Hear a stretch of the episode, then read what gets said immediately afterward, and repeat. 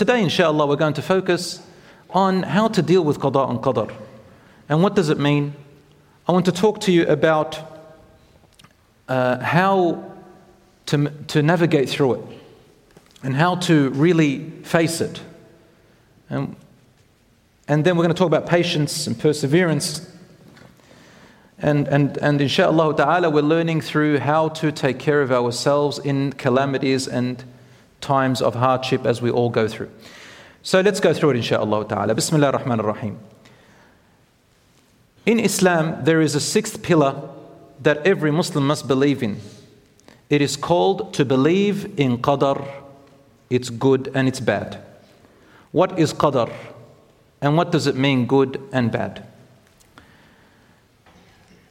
Sometimes the word qadar in the Quran appears in a different word. Sometimes it appears as qada, and sometimes qadar.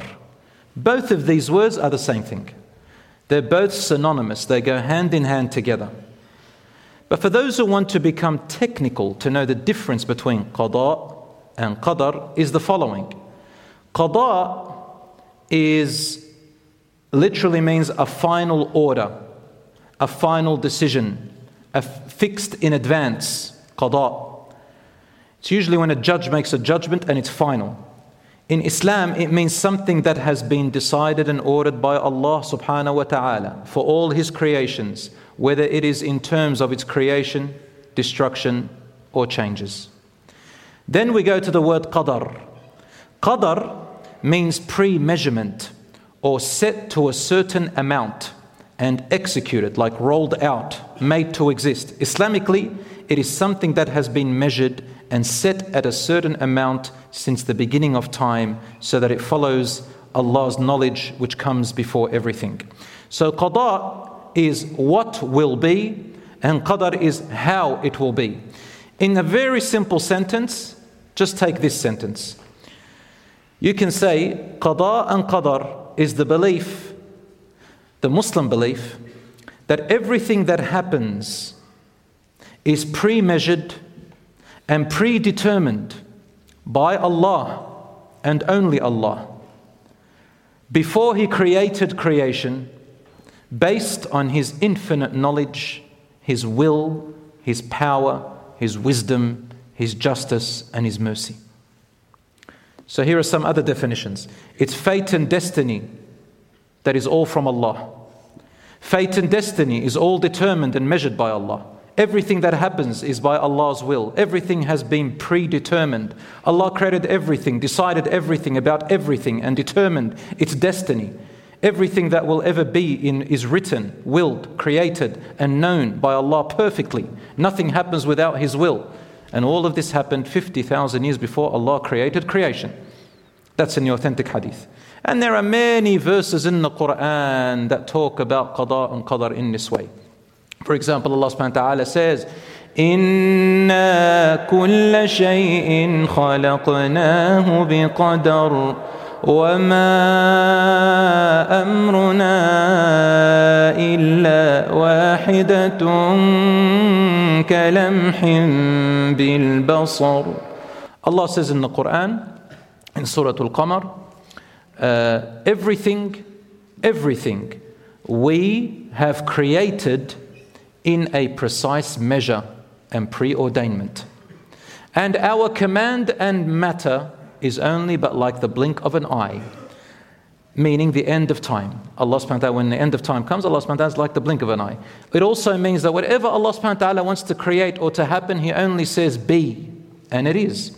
We see another verse in the Quran talking about qada and predestination, Allah's decision, when it talks about the story of Jesus, son of Mary, salam. When he was born of a miraculous birth, the Christians later on said that he has a father who is God. He's a son of God, they said. And others, they said it was, uh, it was um, uh, Joseph the carpenter who, astaghfirullah either married Maryam or they say he fornicated Maryam. God forbid.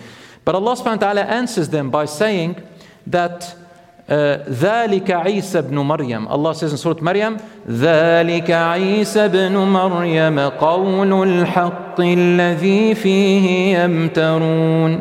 ما كان لله ان يتخذ من ولد. سبحانه اذا قضى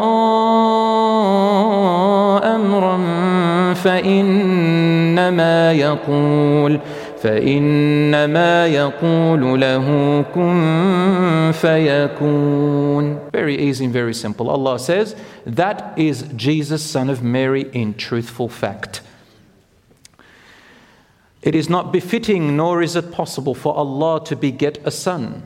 Far away is He from any imperfection. When He decrees and decides a matter, He merely says, Be, kun, and it is.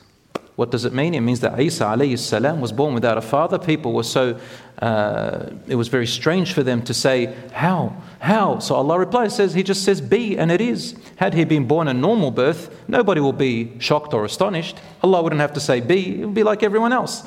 So it was a miracle. miracle. So, brothers and sisters, Allah subhanahu wa ta'ala decrees everything and says, Be, and it is. This is called qada. And once it's done, nothing can change it. Qada and qadar, predestination, fate of everybody, your destiny, Allah's will, nothing happens without Allah's will, is good and bad. What does it mean that there is good and bad qadar? First and foremost, brothers and sisters, we never attribute to Allah subhanahu wa ta'ala anything bad. Nothing bad comes from Allah. And you might say, then how is qadar, fate and destiny? You say you've got to believe that fate and destiny comes from Allah, whether it's good or bad. Isn't that bad? Say yes. Bad is divided into two branches. This is in the Quran and it's also in the Sunnah.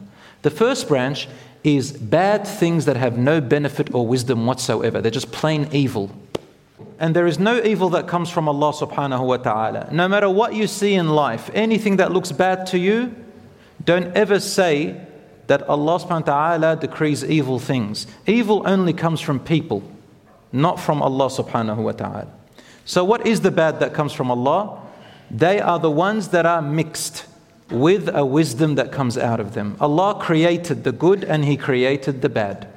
The bad, He created it only because from the bad there comes good. Without some bad, there will be no good. And I'll give you an example. I'll give you an example, a scenario.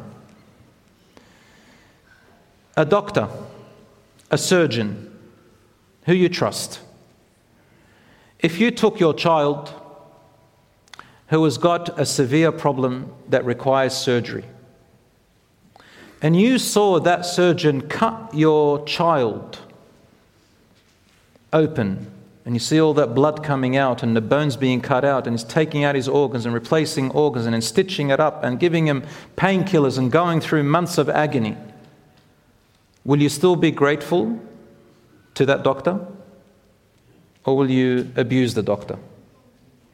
You'd be grateful to Allah, then to the doctor. Thank you, doctor, for helping because my son's going to heal. Insha'Allah. But was there pain? Was there ugliness? Was there some things that we see from our eyes as humans as bad? Allah created pain. He created some things that to us they look bad, but from them comes good. So when Allah subhanahu says to believe in qadar, that Allah pre-measures everything to happen, whether it's good or bad, it means that the bad is also good, but sometimes bad is a necessity. Do you understand what we're saying? Let's give another example. I always use this. When you learn how to walk as a baby, do you walk immediately without any pain? Or do you have to fall sometimes? There has to be sometimes some babies, if you're not careful, might get injured, but they're learning eventually how to walk. You would rather them fall a hundred times to eventually learn how to walk and not to not be able to walk all their life. Nobody's going to focus on the minor harm. And by the way, anything that looks bad that Allah has decreed is always temporary. It never stays for long. That's why Allah says in the Quran, Inna ma'al usri yusra, inna ma'al usri yusra. He repeats it twice, subhanahu wa ta'ala, so that we can drill it in our heads. As a matter of fact, with hardship is always ease. As a matter of fact, with hardship is always ease. Meaning, the hardship which Allah allows to happen, there is always ease and goodness that's going to come out of it. What is your duty? Your duty is to assume of Allah, your Lord, positively. When does evil come out? When you start assume of your Lord negatively. Who created evil? You. That's when you live in agony. Allah says in the Quran, ومن الناس من يعبد الله على حرف فإن أصابه خير اطمأن به وإن أصابته فتنة انقلب على وجهه خسر الدنيا والآخرة ذلك هو الخسران المبين Allah describes certain people that when they're faced with calamities, they face it with negativity and assume of Allah bad and they give up and they turn away from Allah. Allah subhanahu wa ta'ala says, and there are people, and there are, there are people among the world, in the world, who when good comes their way, they're relaxed and satisfied. They stay where they are and they're relaxed. They think, I'm all good. Doesn't improve, just say, I'm all good. And when a calamity or something that looks negative happens to them, they turn flat on their faces, meaning they turn against the world, they blame everybody, they have fights with everyone, they blame Allah. Why? Allah says, Ya'budullah ala harf. Some of them, they worship Allah all their lives as if a person's walking on the edge of a cliff. Have you ever seen anybody walking on the edge of a cliff? Maybe on social media when they try to get likes and all that. They're in danger. But the meaning of this verse is when somebody's walking on the edge of a cliff, it means you're just on the edge, meaning a little wind or breeze may make you fall. So the Allah says there are some people who follow their religion just on the edge. They do the absolute minimum, and any tiny little negative thing that happens to their life, immediately they lose the plot. Allah says there are people who worship Allah like that, not really fully into it. And then when a calamity befalls them, they fall on their faces like a person walking on the edge of a cliff. خسر الدنيا والآخرة. This is the person who loses both the goodness in this world and the goodness of the hereafter. When we all understand that we are created in this world for a test, you will understand that Allah subhanahu wa ta'ala told us this a long time ago for those who read the Quran. Heck, it's even in the Bible and in the Torah. They, they also received it, everyone. Let's go and have a look now at what Allah subhanahu wa ta'ala said and what He told us about this life. It is in Surah Al Baqarah, and other surahs like it. You all know the story and the event of when Allah created Adam and told the angels to bow to Adam. You all know that story? We all know that story, Alhamdulillah. Let's analyze it for a second, and I'll just go in the English, inshallah, first. In chapter 2, verse 30, Allah says, Just think, when your Lord said to the angels, Lo, I am about to place a vicegerent vicegerent on earth. Can you say that word? excellent. 10 out of 10. I'll tell you what vicegerent is. You can say it. Vicegerent. Vicegerent on earth. The angel said, O Allah, will you place on it one who will spread mischief and shed blood while we celebrate your glory and extol your holiness? He said, Surely I know what you do not know. Hmm. I don't know if people read that verse and think deeply in it, or do you just pass by it? Because in this is the answer to everything in our life. Listen to it carefully. First of all, malak, angel. In the Arabic language, malak uh, uh, means message bearer. Malaika, plural, message bearers, which means that angels are not abstract, uh, depersonalized beings. They have a personality they have a life. Um, they are not just forces that just f- fly around. They are beings with a personality, as I said, of their own. And they are employed by Allah subhanahu wa ta'ala for the administration of His universe. They are His faithful servants. So they have a personality and they can choose to obey or disobey, contrary to what people say. They say that angels have no free will. Actually, they do have free will. Angels have free will, but what they don't have is desires and temptations. They don't have hawa. They don't have um, uh, those desires that humans have. It's the desires that make us go astray. And that is why they're obedient and they choose to obey Allah. So, he said, I'm placing a vicegerent on earth. A vicegerent, a khalifa. Inni ja'ilun fil ardi khalifa. A vicegerent is a deputy, a person who acts in the place of a ruler or a governor or a sovereign. Who is that person whom Allah is going to place on earth as a deputy, a person who acts in the place of a ruler? The ruler is Allah. Who is He placing? You and me. As what? We are the deputies and the ones who act under the rule of Allah. On behalf of Allah subhanahu wa ta'ala, we have certain duties and powers in this life. Yani, that's why Allah said in the Quran, وَلَقَدْ كَرَّمْنَا بَنِي آدَمَ We have certainly honored the children of Adam. Allah honored us. And that is why Allah said to the angels, bow to Adam. Now they said to him, Ya Rab, our Lord, not, not that they opposed him, they just said, Ya Rab, and what's, what's the wisdom behind making a new creation on earth and a vicegerent? Someone who's a deputy of you, Ya, ya on earth? I mean, if, if you're after glorifying you and everything to be pure, here we are. You know, we're already pure, my Lord. We pray to you, we, we, we, we glorify your name, we're pure. You don't see us shedding blood, you don't see us doing corruption. I mean, if that's what you want, our Lord, I'm just paraphrasing what the angels mean. In other words, oh Lord, if this is what you want, we're here, we're already doing that. Why would there need to be someone else? Where's the gap? Are we missing something? Have we done something wrong? If you realize, brothers and sisters, the angels lacked uh, knowledge about what Allah subhanahu wa ta'ala knows. They thought that Allah wants people to always worship Him and be absolutely pure with no problems. But they misunderstood. Who is Allah? I'll give you an example. I can't go into too deep, it's going to be very deep, but let me give you an example. Who is Allah?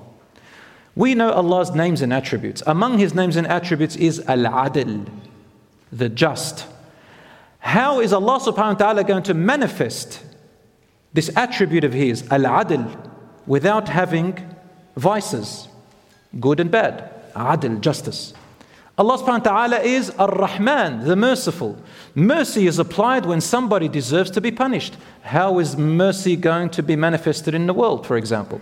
Allah is Al Khaliq, the creator. How is He the creator when He's not creating? So it's far beyond our mind, but Allah subhanahu wa ta'ala is He who He is, and there's a gap, and Allah subhanahu wa ta'ala created these people, us, with free will, with desires, with temptations, with ability, with knowledge that the angels don't have, and Allah subhanahu wa ta'ala honored us in this way. Angels, because of lack of desire, they didn't really have free will. What does it mean, have free will? It means they didn't understand free will because they didn't have desires and temptations. When you have desires and temptation, it pulls you, it pulls you towards the wrong. And so now you've got to make decisions. Do you understand? Without desire, desires and temptations, decisions are easy. Just uh, you already know where you're going naturally. But when you have a vice that's pulling you, you have to make a decision against it. And this is where your rank rises. And this is how you get closer to Allah subhanahu wa ta'ala. The person who's already robotic or naturally like that, and a person who has a choice between tough times, challenging times, and easy times, and chooses to face the challenges and rise, is more beneficial and greater to Allah than a person who's naturally like that. A person who struggles and strives against odds to please Allah subhanahu wa ta'ala while they go through pain is higher in the eyes of Allah. And all of us are like that, inshaAllah ta'ala. It's, out of, it's up to our choice. It's only a short time then we return back to Allah and there are no more challenges, no more tests. So from the beginning, Allah said, I'm creating those who will represent my laws in this earth on behalf of me. That's what, in other words, Allah is saying. Inni ja'ilun fil ardi khalifa. So this world is not a paradise for us. Allah is saying you have to work in it. You have to defend each other, protect each other, uphold the justice. Don't wait for me to bring down the angels to you. You are representatives, so go. Go and uphold it, and strive and struggle, and I will be with you, watching over you all the way, and nothing will go in vain. Whether it's death, whether it's sickness, whether it's hardship, whether it's loss of wealth, loss of lives, loss of wealth, uh, loss of uh, fruits, loss of anything. Anything. The Prophet ﷺ told us, the hadith in Sahih Muslim, there is nothing that a Muslim receives, whether it be worry, anxiety, fear, uh, uh, hurt from someone's hurtful tongues or anything like that, even the prick of a needle, except that Allah subhanahu wa ta'ala compensates that person by forgiving their past sins and raising their ranks. Nothing goes in vain, brothers and sisters.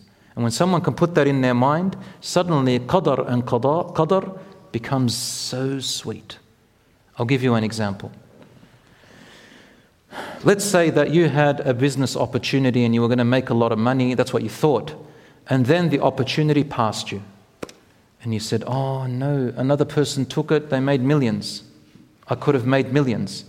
Allah replies to you in the Quran, Surah Al Hadid, and He said, and He says, لكي لا تأسوا على ما فاتكم ولا تفرحوا بما آتاكم والله لا يحب كل مختال كفور Allah says in the Quran, it is so that, meaning Allah puts you through calamities, it is so that you do not, you do not what's the word? Stress, grovel, worry, uh, start to keep reminiscing over the past opportunities that didn't come your way. And also, do not boast and go overboard over the blessings that what Allah made come your way. For Allah does not like every boaster, arrogant, ungrateful person. Qadar comes in and tells you, listen, if it passed you, Alhamdulillah, this was your rizq, this was what Allah SWT had written for you. If you got it, say Alhamdulillah and don't boast. Just be normal. For you are in a test in this life. Everybody's going to leave everything behind anyway, except their good deeds and their bad deeds. They'll take them with them. Now, the story of the angels, moving on, Allah subhanahu wa ta'ala taught Adam the names of everything, gave him knowledge. And then he said to the angels, Tell me the names of all these things. Now, there's angels that, you know, that, that, that, know everything about climate, angels that know about gravity, angels that know about fire, angels that know about water. Each one's got their position. But their knowledge is only in that expertise. Now, Allah subhanahu taught Adam salam the names of everything. So he became an all rounder. And then he comes up to the angels, and Allah says to the angels, Tell me the names of all these things. Collectively, I mean, individually, angels didn't know. Adam was able to say it collectively, which means that Allah created the human being to have an intellect to learn. And through the knowledge, you become a deputy. You represent Allah's rule on earth. But you need resources, you need help, you need knowledge. The angels were just dedicated to one or two things. The human beings have many tasks.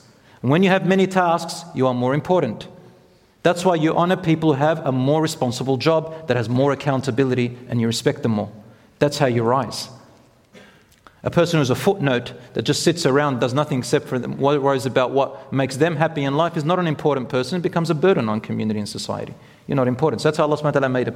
And when the angels said, Oh, our Lord, subhanaka ma, la ilma lana illa ma allamtana. Oh, our Lord, glory to you, we have no knowledge except what you gave us of knowledge. Allah then replied to them, He said to them, Alam aqul lakum inni a'lamu ma la ta'lamun. After he said to Adam, Tell them all the names. And then he said to them, Didn't I tell you that I know that which you do not know, O angels? What's Allah telling them? Remember the question they asked? Oh, our Lord, would you place on earth he or she who would shed blood and spread corruption while we glorify you already? So Allah says, I know that which you do not know. Meaning, I know in this creation and in the reason why I have created them and I do know that there will be some shedding of blood and corruption, yet there are things that you, O angels, can never conceive or comprehend, even if I told you. I know that which you do not know. So the angels then accepted it wholeheartedly and said, Our Lord, we only know what you taught us. We submit and we'll even make dua for your, creature, for your creatures. And the angels do make dua for us. It's in the Quran. They always seek forgiveness for those who are on earth. So, brothers and sisters, what, uh, why did I say this story? Because you know how the angels, they didn't know everything? They jumped to conclusions. The angels jumped to a conclusion. And they thought that Allah wanted this, but Allah told them, no, no, no, no, there's a lot of gaps you don't know about. And if I told you, you're not going to get it. So, how about you just take me as your Lord and be angels as you are and worship me and just trust me? They said, Exactly. Forever. Forever. What does it mean to us as humans? It means the same thing, brothers and sisters. Things that happen in our life, whether they look good or look bad, number one, don't assume about what Allah wants. You don't know. Number two, assume of Allah positively, that there is something good coming out of it. Assume that Allah has a plan for you or a forgiveness from you. And if it happens to you, you don't understand why, persevere through it. And know that this will, Allah will not let anything go in vain. He will reward you or forgive you, and it will all be counted for you as an investment for your hereafter. To the point where the Prophet ﷺ said in one authentic hadith, he said, On the day of judgment, there will be people who will look at other people who had gone through so much struggle and pain in this world and torture, and they would have not gone through the same torture. And when they see what rank Allah has given them finally, and the amount of rewards and pleasure that Allah has given them because of their patience and perseverance with calamities, the people who had lived in luxury here will say, We wish we can go back to earth so that we can be cut into pieces with a scissors, whole body with a scissors, so that we can be successful as these people are successful and be patient. But you see, Allah subhanahu wa ta'ala doesn't give this. See, on the day of judgment, that becomes a privilege. Here, it looks terrible and horrific, and nobody should go through it. But you see, on the day of judgment, Allah knows who would have passed it and who would have not. And so Allah doesn't give everybody the same tests and trials. Some people go through mental trials, some psychological and emotional, some go through relationship breakups, some people they go through money problems, through food problems, through lives, through sickness, through death, through losses of some other sort. Losing your job, going into uh, problems in your life. Sometimes it's because of yourself as well. But then Allah says to you, okay, you still have a chance. Get out of it. Fix yourself, and the road can come back. So, brothers and sisters, this life is built on tests and trials and calamities. Allah never promised you a paradise here. This is not it. This is not it. Until you get that out of your head, you won't find that peace and contentment that you're looking for. One person said to me, Imagine that you're on a day of judgment and watching yourself in a live movie, and you are the hero of that movie. You're the big star. And you're watching yourself wake up from bed, going to sleep, missing your fajr or praying your fajr, for example. Going here, going there, going to your school, going to your work, coming back, meeting with your parents, your cousins, your relatives, your spouse, your children, your, all of that, doing, going to work, earning your money, eating, drinking, spending time with friends in your car, what you're listening to, what you're not, what you're saying. Imagine you're watching yourself every single second. And then he said to me, if you're looking at yourself and you see you're, you're doing something good, like let's say you're praying, and then you finish prayer and you say, Alhamdulillah, Ya Rab, and you want yourself to keep going because you see your rank rising, and then suddenly you see yourself get up quickly and you just start doing all other things. What would you want to do on the day of judgment if you're, you're looking at yourself like that? You'll say, Oh my God, look, there was somebody in need of it. You could have gone and given a charity. Just get your phone and give a charity. Or maybe over there, look, your mother had needed some help, or your father, go and help them. Or, you know, that person who you upset, you could have gone and just say, Hey man, let's make it up. Or anything, Yani. The, the idea is you will look back at yourself and say, I wish I can go back so that I can give more in charity and good deeds and change the fate of my eternity today. So a Muslim lives their life with the hereafter in mind. Brothers and sisters, with qada and qadar, let's investigate very quickly the story in Surah Al Kahf. You all know the story of Moses with Al Khadir. The story goes like this that Musa alayhi salam went and Allah subhanahu wa ta'ala said to him, are, There is a man whom we have given knowledge more than you. We have given this particular man knowledge from us. Milladunna means they are not natural, it's not natural knowledge. It's not your common knowledge that fits with the laws of this world. Have, we have given him, this particular man, some secret knowledge which we didn't give to other people. So Musa alayhi said, Oh my Lord, show me where he is so I may go and learn from him. Allah told him where to find him. Cutting the story short, he went with his apprentice and so on, and then he found the man. It is said that his name was Al Khadir. We're not sure if that's really what his name is, but he was a righteous man. Musa alayhi said to him, هل أتبعك على أن تعلمني مما علمت رشدا Would you allow me to follow you so that you may teach me of what you have been taught of guidance and goodness. The man did not hesitate and did not wait even a second and immediately shot back with a reply قال إنك لن تستطيع معي صبرا He said, You will not be able to be patient with me. He did not ask him for his name. He didn't even say hello. No salam. Nothing. Just goes, Can I follow you? The guy looks at him and goes, You can't be patient. On your way. Musa alayhi salam got shocked and he said to him, قال ستجدني إن شاء الله صابرا ولا أعصي لك أمرا You will find me, if Allah wills, very patient and persevering, and I won't disobey you in anything. He said, Okay, قال فإن اتبعتني فلا تسألني عن شيء حتى أحدث لك منه ذكرا. He said, Okay, then if you're going to follow me, then don't ask me about a single thing that I do until I decide to tell you when. Just like that. No small talk, no introduction, straight to business. He said, Very well. He walked. فانطلقا. The man got up and left, and Musa followed him. They entered, they, they were going to cross, they wanted to cross the, uh, the sea, and they found two brothers from a family of poor people, and they had a, uh, a boat which they used for their business. They would go from uh, land to land. They said, Can you give us a lift to the next land? So they gave them a lift, and they were very kind to them, and they gave them food, shelter, uh, clothes, and water, and all that stuff. And they gave them a room at the bottom of the deck. When they went uh, underneath, uh, Al Khadir uh, took an axe and started to break and ruin the core of the ship. Musa salam immediately jumped and said, How could you wreck their ship when they did so much good for us? And immediately Al Khadr said to him, Didn't I tell you, you will not be able to be patient with me? And then Musa Assam remembered. It hadn't been a day or two. He remembered immediately and said,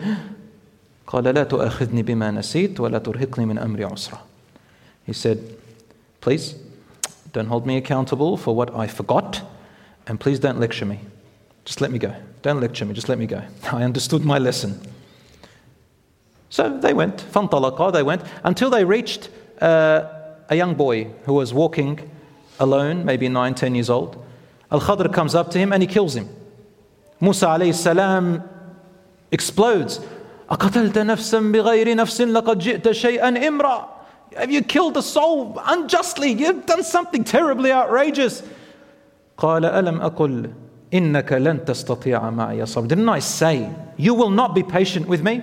And now he took out a, he took out a word as well from the sentence, like even that Khadr is getting impatient with the impatience of Musa alayhi salam. Musa alayhi salam said, إن سألتك عن شيء بعدها فلا تصاحبني قد بلغت من لدني عذرا He went straight to the end. He said, If I ask you about anything else after now, you can kick me out. Allah, so I got no more excuses. And learned immediately. They went, they entered into a little uh, tribe or a town, and the town were horrible, horrible, horrible to them. They abused them, they swore at them, they spat at them, they gave them no food. They were very tired. It was a, a norm to, to give travelers food and that, and they kicked them out. On their way out, they saw a wall that was being built, part of a building. So Al Khadr goes and starts helping these evil, horrific people to build a wall, to construct the wall, to construct the building. Musa, after helping him, he goes outside and he goes, You know, you could have taken maybe some money or food off them just for the help that we gave them. You know, we helped them, take an ajr, take something. He said, That's it we depart from here, you have finished all your excuses. So Musa goes, you know, like, okay, that's it, I'm gone. I wasn't patient enough. So Al Khadir said to him, But I will tell you the meanings of these three things before you go. Amma Safina, as for the boat, the ship that belonged to the poor people that used to work on the sea, they were good people indeed. But you see, on their route which they have to work, there is a king that was about to replace another king in a land, and he was very evil, and he was taking uh, every ship that looked good off their families. And I, we feared that these, these people will not have a business and a ship to work with. So I wanted to make it look bad so the king can leave them alone and they can continue on their journey. As for the boy, he said the boy was going to grow up and be a tyrant, evil person to his parents, and his parents are good, righteous people, his mother and father. So your Lord wanted to replace that child with a better child for them, and so that he can grow up to be a righteous one. Now, Allah subhanahu wa ta'ala doesn't force people to be righteous, brothers and sisters. He knows what you're going to become. He doesn't make you do things. Some people, they come up to me and they say, uh, Shaykh, ask Allah subhanahu wa ta'ala to guide me to pray. Ask Allah subhanahu wa ta'ala to guide me to wear the hijab. Ask Allah subhanahu wa ta'ala to guide me so I may be able to uh, fast. I say to you, that's not a dua really that you should be asking. I say, Allah yahdik, may Allah guide you. But guidance means that Allah subhanahu wa ta'ala lets you see what's right from wrong. Now the rest is up to you. You have to follow the map or not. Allah doesn't put a Holy Spirit in. That's what the Christians believe. He doesn't put a Holy Spirit or some entity that goes inside of you and suddenly you become Buddha. That's what Buddha means enlightened. He sat under a tree for a long time and he goes, Buddha, I'm enlightened. Doesn't happen that way. You are all, alhamdulillah, already enlightened. It's like giving someone a map and you're lost and say, Take this map and go in that direction. Now, if you keep following that map, you will get to the direction. But if you don't trust the guy who gave it, or you say, Nah, stuff it, I'm going to sit aside, you're going to go lost. Allah gave us the map. That's called hidayah. Hidayah is not some spirit that comes in you. The sky will not open up for you, or the clouds come and give you a sign. The Quran is with you, you've already been guided. So, Allah does not force people to repent, He does not force people to become religious, does not force people to do the right thing. He already gave you the ability. Just like you can do the wrong thing. And He doesn't make you do the wrong thing. Allah subhanahu wa ta'ala tells us then that He killed that child for Allah to replace him, and all four of them, in other words, the context of the verse is that they end up in paradise. And as for the wall, he said, I helped them build it. Truly they were evil, but that wall belonged to two orphans. And those orphans, their seventh great grandfather was a righteous man. So Allah wanted to look after his generation all the way so long as they are righteous. Which means that if you're righteous and your children are righteous, Allah will keep looking after your progeny till the hundredth generation, brothers and sisters. SubhanAllah. He said, underneath that wall there was a treasure, and those evil people, they were about to see the treasure. If they saw it, they were going to take it off the orphans, and the orphans will not be able to take their treasure to look after themselves. So I wanted them to, we wanted them to grow up when they're strong enough so that they can take their own treasure out. Obviously, they have some map or something. He said, I had to help them and I didn't want to say anything to them. And then he says to him, وَمَا فَعَلْتُهُ عَنْ أَمْرِي I did not do this out of my own decision. I did it, Allah told me to do it. So we don't go ahead, brothers and sisters, and start doing this stuff. Allah told him to do it. But the, the, the, moral of the story, brothers and sisters, is Allah is giving us an example of one of the best prophets and messengers in the world, Musa alayhi salam, the one whom Allah spoke to in Mount Sinai, spoke to him, Allah subhanahu wa ta'ala, kallamahu taklima. And Musa alayhi salam, the receiver of the Torah, Musa is among the five most important prophets and messengers in Islam, Musa alayhi salam, Allah showed us that even he, in the time of really strong calamities and tests, he was not successful. He could not be patient enough. So Allah gives everyone at their level. In other words, had Moses, Musa salam, known why Al Khadr was doing what he did, he would be okay with it. But Allah is testing our patience, not giving us the answers because it is in your perseverance where your level rises, where your important matter rises. Can you imagine all the teachers giving you the answers to your exam and you become a doctor? You're going to kill all the people. A person in Sharia starting to be a scholar, a sheikh, mashallah, you cheat and they give you all the answers, you're going to delude all the people. You get your license for a builder, next minute, everyone's under the rubbles. Do you understand? And same with Allah subhanahu wa ta'ala. Until we can understand this, brothers and sisters, we are not going to be able to understand calamities and be persevering and patient. Rasul finally, Allah says in the Quran, ولنبلونكم بشيء من الخوف والجوع ونقص من الأموال والأنفس والثمرات. وبشر الصابرين الذين إذا أصابتهم مصيبة قالوا قالوا انا لله وانا إليه راجعون We will surely, definitely try you and test you and put you through calamities. A little bit of fear sometimes. You're going to be afraid. You're going to be hungry sometimes. You're going to lose some wealth sometimes. Sometimes you're going to lose loved ones from around you, death.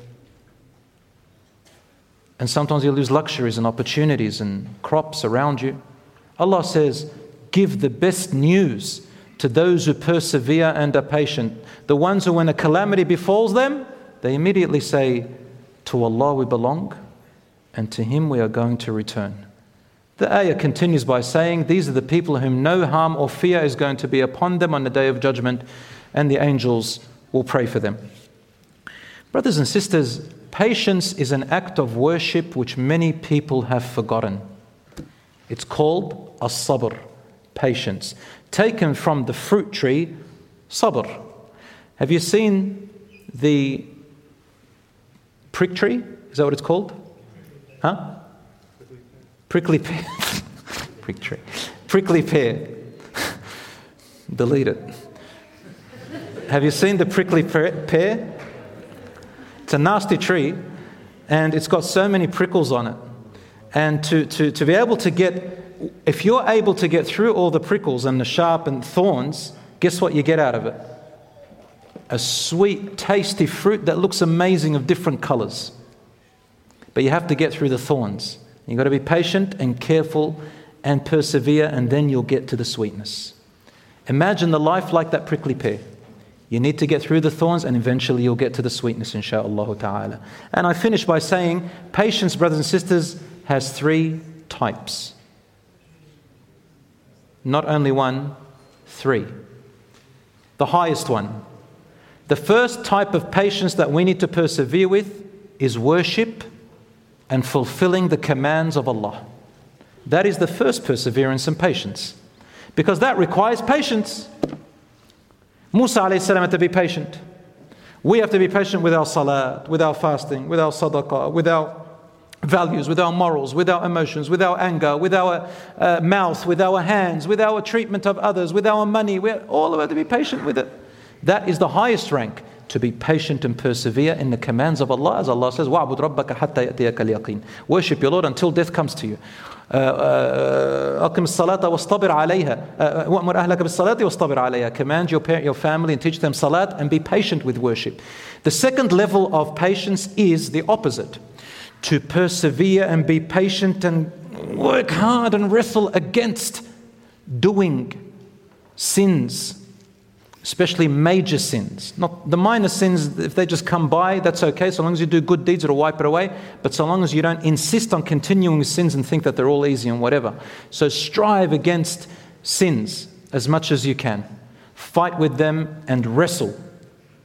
Sins in your actions, sins in your words, sins in your eyes, sins in your ears, sins in your uh, earning and spending, sins in all that stuff, your relationships.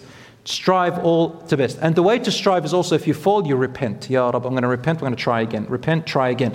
But never ever give up. The meaning of patience against sins and command, meaning you don't give up. You don't say, Man, I've missed so many prayers, I've done so many haram, I used to do drugs, I've done this, man, I've been a really bad reputation, I've got bad relationships, I've lost my family, I've lost this, and now I am a loser, man, I'm going to hellfire, forget it. That is the shaitan telling you don't come back to Allah. And Allah calls you again and again in the Quran. Say, O you who have uh, burdened themselves and over bashed themselves, thinking you have no more return because of your sins and your bad deeds, do not give up from the mercy and forgiveness of Allah. Allah forgives all sins. So that's the second type of patience. And the last one, we end it with this. The last one everybody knows, and that's what most people go through, and that is when tragedies, calamities come your way.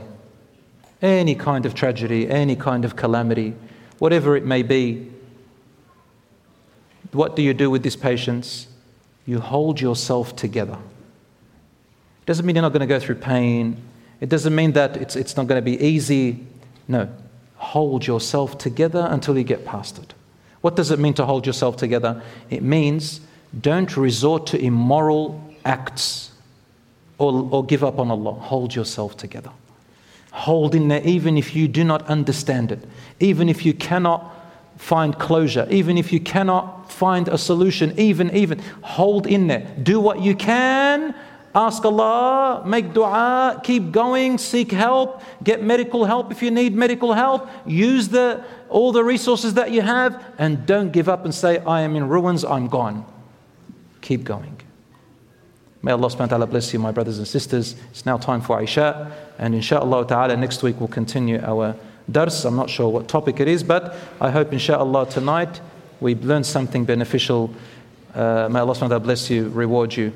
And lastly, we'll make a dua. Allahumma ansur ikhwanana fi Gaza wa fi.